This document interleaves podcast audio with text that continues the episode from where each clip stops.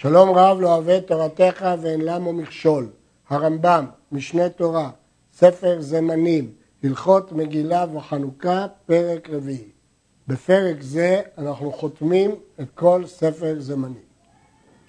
כמה נרות הוא מדליק בחנוכה?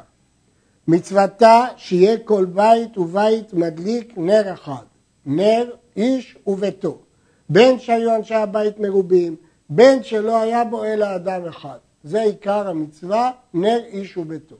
והמהדר את המצווה, מדליק נרות כמניין אנשי הבית, נר לכל אחד ואחד, בין אנשים, בין נשים.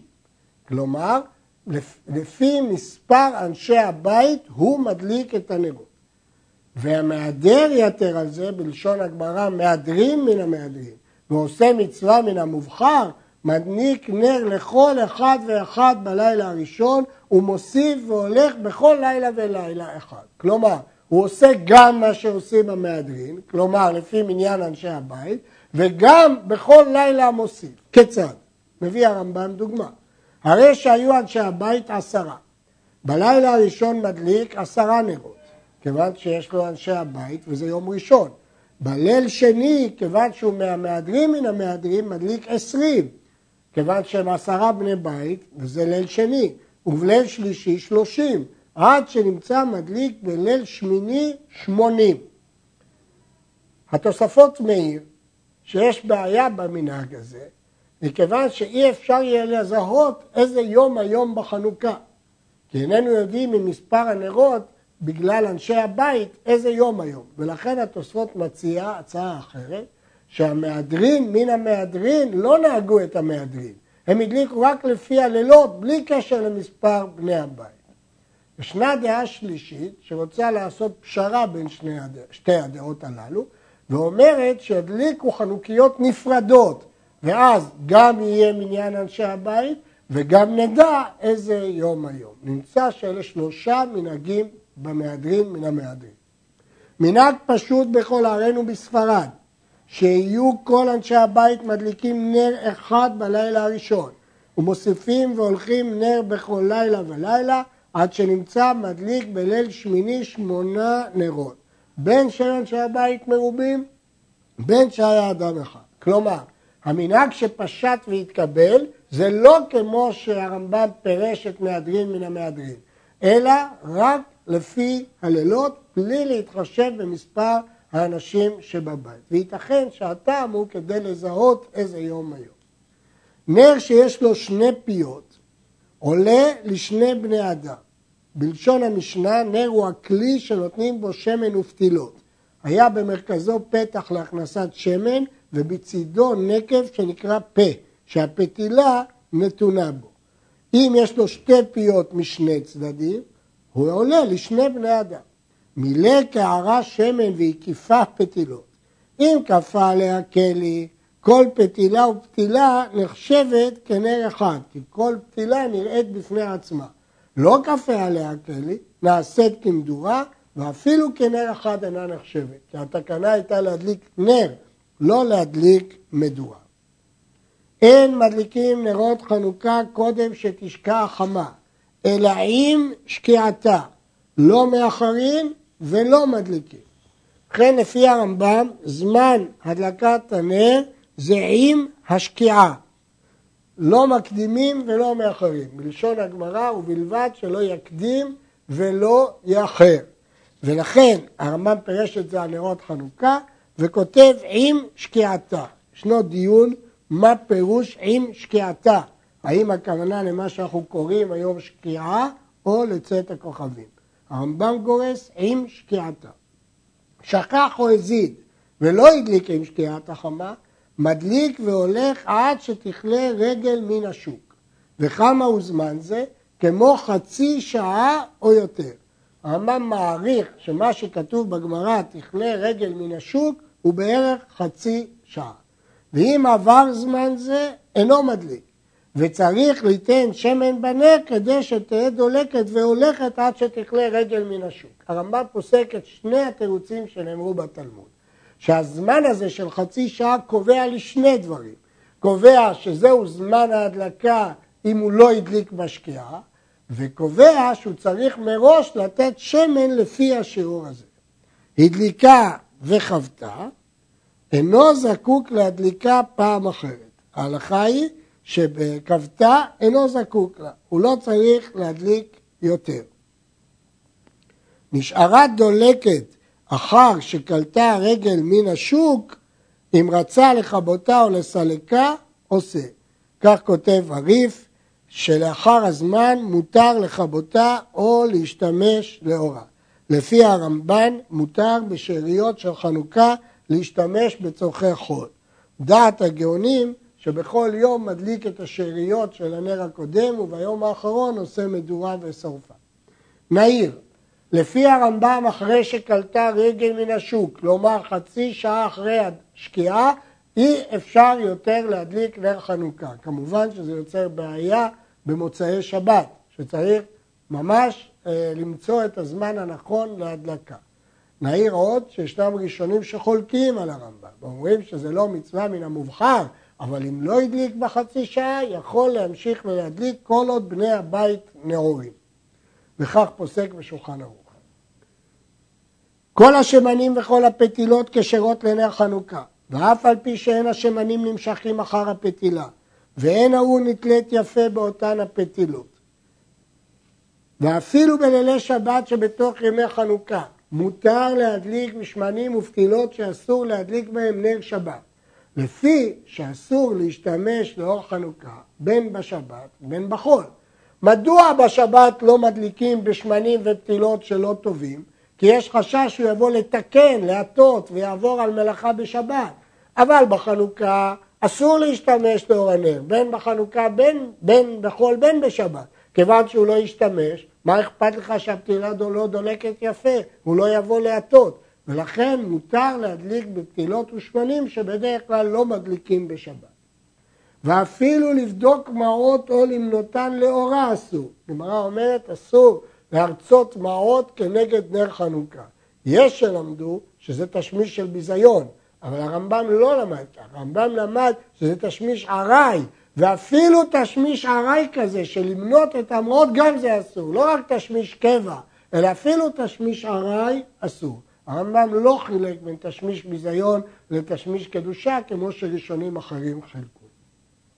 נר חנוכה, מצווה להניחו על פתח ביתו מבחוץ, בטפח הסמוך לפתח, על סמול הנכנס לבית, כדי שתהיה מזוזה מימין ונר חנוכה משמאל. וכתוב בראשונים, והבעל הבית בטלית מצויצת נמצא מוקף במצוות.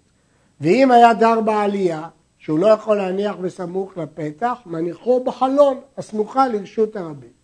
ונר חנוכה שהניחו למעלה מ-20 אמה, לא עשה כלום מפני שאינו ניכר. מטרת נר חנוכה פרסומי נישא, כיוון שנר גבוה אי אפשר לראות, הוא לא מפרסם את הנס.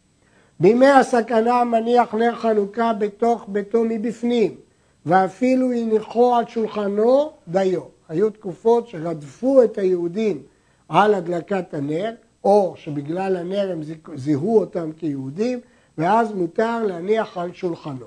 וצריך להיות בתוך הבית נר אחר להשתמש לאורו. כיוון שהוא מדליק על שולחנו, אנשים יחשבו שזה נר של אכילה. לא ידעו שזה נר של הנס, לכן צריך נר אחרת להשתמש לאורו, כדי שיהיה מפורסם שהנר השני הוא נר של חנוכה. ואם הייתה שם מדורה, אינו צריך נר אחר, כי כל אחד מבין שמשתמשים לאור המדורה, והנר הוא לפרסם את הנס. ואם אדם חשוב הוא, שאין דרכו להשתמש למדורה, צריך נר אחר, כי אנשים יגידו, האדם החשוב הזה במה משתמש? בנר, ויטעו לחשוב שזה לא נר של פרסום הנס, לכן צריך נר אחר. נר חנוכה שהדליקו חיי שוטה וקטן או גוי, לא עשה כלום, עד שידליקו מי שהוא חייב בהדלקה. הלכה היא שהדלקה עושה מצווה. כמו שאנחנו מברכים להדליק נר של חנוכה, ולא ההנחה. ולכן בהדלקה כבר צריכה להיות על ידי מישהו כשר. אבל אם ידליק את זה מי שלא ראוי להדלקה, ואחר כך יניח את זה מי שראוי להדלקה, לא יצא ידי חובה, כי הדלקה עושה מצווה. הדליקו מבפנים, והוציאו דלוק והניחו על פתח ביתו, לא עשה כלום. עד שידליקנו במקומו, גם זה מאותו הטעם. כיוון שהדלקה עושה מצווה, צריכה להיות ההדלקה במקום הראוי להדלקה, ולא אחר כך להניח אותו במקום הראוי. אחז הנר בידו ועמד, לא עשה כלום. שהרועה אומר, לצורכו הוא עומד, ואפילו שאחר כך הוא יניח אותו, לא יצא ידי חובה, כי הדלקה עושה מצווה. עששית שהייתה דולקת כל היום כולו, במוצאי שבת מכבה ומברך ומדליקה. לא די שהוא יניח אותה, אלא חייב לכבות ולהדליק. שההדלקה היא המצווה, לא ההנחה. ומותר להדליק נר חנוכה מנר חנוכה אחר. זאת מחלוקת רב ושמואל אם מדליקים מנר לנר או לא. הרמב"ם פוסק, כפי שהגמרא פוסקת, שמדליקים מנר לנר, מותר להדליק נר חנוכה מנר חנוכה אחר. מחלוקת ראשונים, האם דווקא בפתילות ארוכות מנר לנר, אבל על ידי קינסה, על ידי אמצעי כסם אסור, ויש, הראב"ד מתיר אפילו על ידי כסם. מרן בשולחן ערוך פוסק כדברי הרמב"ם שמותר דווקא מנר לנר, אבל מביא את דעת הראב"ד שיש מתירים אפילו על ידי האמצעי. הרמ"א כתב שנהגו להחמיר אפילו לא להדליק מנר לנר. חצר שיש לה שני פתחים בשתי רוחות צריכה שני נרות, שלא יאמרו העוברים ברוח זו לא הניחו נר חנוכה, אבל אם היו ברוח אחת מדליקים באחד מהם. אם לאדם יש לו חצר בעלת שני פתחים, יש חשד שאנשים יחשדו בו שהוא לא קיים את המצווה, לכן הוא צריך להדליק בשני הפתחים אם הם בשתי רוחות. אורח, אכסנאי, שמדליקים עליו בתוך ביתו, אשתו מדליקה עליו בביתו, אינו צריך להדליק עליו במקום שנתארח בו. אין לו בית להדליק עליו בו, הוא רק אורח, אף אחד לא הדליק בשבילו, צריך להדליק במקום שנתארח בו. כיצד הוא ידליק? הרי בעל הבית מדליק. משתתף עמהם בשמן. משתתף בשמן, הרמב"ם לא אמר בפרוטה. הר"ן אומר שצריך דווקא פרוטה, הרמב"ם לא הזכיר, משתתף בשמן. ואם היה לו בית בפני עצמו, יש לו חדר נפרד, אף על פי שמדליקים עליו בתוך ביתו, צריך להדליק בבית שהוא בו, כי יש לו פתח נפרד מפני העוברים, שמא יגידו לא הדליק, כפי שלמדנו בחצר של שני פתחים. מצוות נר חנוכה מצווה חביבה היא עד מאוד. וצריך אדם להיזהר בה כדי להודיע הנס ולהוסיף בשבח האל והודיה לו על הניסים שעשה. אפילו אין לו מה יאכל אלא מן הצדקה, שואל או מוכר כסותו ולוקח שמן ונרות ומדליק. רמב"ם בלשונו כותב שמצוות האחרונה חביבה היא מאוד כדי להודיע הנס ולפרסם אותו ולכן אפילו אין לו אלא מן הצדקה הוא לוקח נרות ומדליק. מאיפה למד הרמב"ם הלכה זו? כנראה מדין ארבע כוסות, ששם כתוב אפילו אני שבישראל לא יאכל עד שיעשה ולא יפחתו לו מארבעה כוסות אפילו מן התמכות. וכנראה שמכאן למד הרמב"ם שגם בנר חנוכה הדין הוא כך. הרי שאין לו אלא פירוטה אחת, ולפניו קידוש היום והדלקת נר חנוכה. מקדים שמן להדליק נר חנוכה על היין לקידוש היום, לא קידוש הלילה, שזה דאורייתא קידוש היום. הואילו שניהם מדברי סופרים, מוטב להקדים נר חנוכה שיש בו זיכרון הנס. היה לפניו נר ביתו ונר חנוכה, או נר ביתו וקידוש היום. נר ביתו קודם משום שלום ביתו. שהרי השם נמחק לעשות שלום בין איש לאשתו. גדול השלום, שכל התורה ניתנה לעשות שלום בעולם, שנאמר דרכיה דרכי נועד וכל נתיבותיה שלום. אם הוא זקוק לנר בבית משום שלום בית, זה קודם לנר חנוכה. מדוע? כי נר חנוכה הוא פרסום חסדי השם, אבל אפילו שם השם נמחק בפרשת סוטה, מוכרים אותו על המים כדי לעשות שלום בין איש לאשתו. אז בוודאי שהשלום קודם כי כל התורה ניתנה לעשות שלום בעולם. הרמב"ם חותם את הלכות חנוכה, ובזה את כל ספר זמנים, בפסוק דרכיה דרכי נועם וכל נתיבותיה שלום. בריך רחמנא דסייען. נגמר ספר שלישי בעזרת שדי, ומניין פרקים של ספר זה שבעה ותשעים, הלכות שבת שלושים פרקים, הלכות עירובין שמונה פרקים, הלכות שביתת עשור שלושה פרקים, הלכות שביתת יום טוב שמונה פרקים, הלכות חמץ ומצה שמונה פרקים, הלכות שופר וסוכה ולולב שמונה פרקים, הלכות שקלים ארבעה פרקים, הלכות קידוש החודש תשע עשר פרקים, הלכות תעניות חמישה פרקים, הלכות מגילה וחנוכה ארבעה פרקים. בזה השלמנו את לימודנו ברמב"ם היומי של פרק ברמב"ם ליום והשלמנו ספר אחד מתוך 14 ספרי היד החזקה, ספר זמנים. ובעזרת השם נתחיל אחר כך ספר נשים. יהי רצון שכשם שזכינו להתחיל ולסיים ספר זה ברמב"ם, כך נזכה לסיים את כל ספרי היד החזקה, ללמוד וללמד, לשמור ולעשות ולקיים, ללמוד באהבה ולשמה, אמן.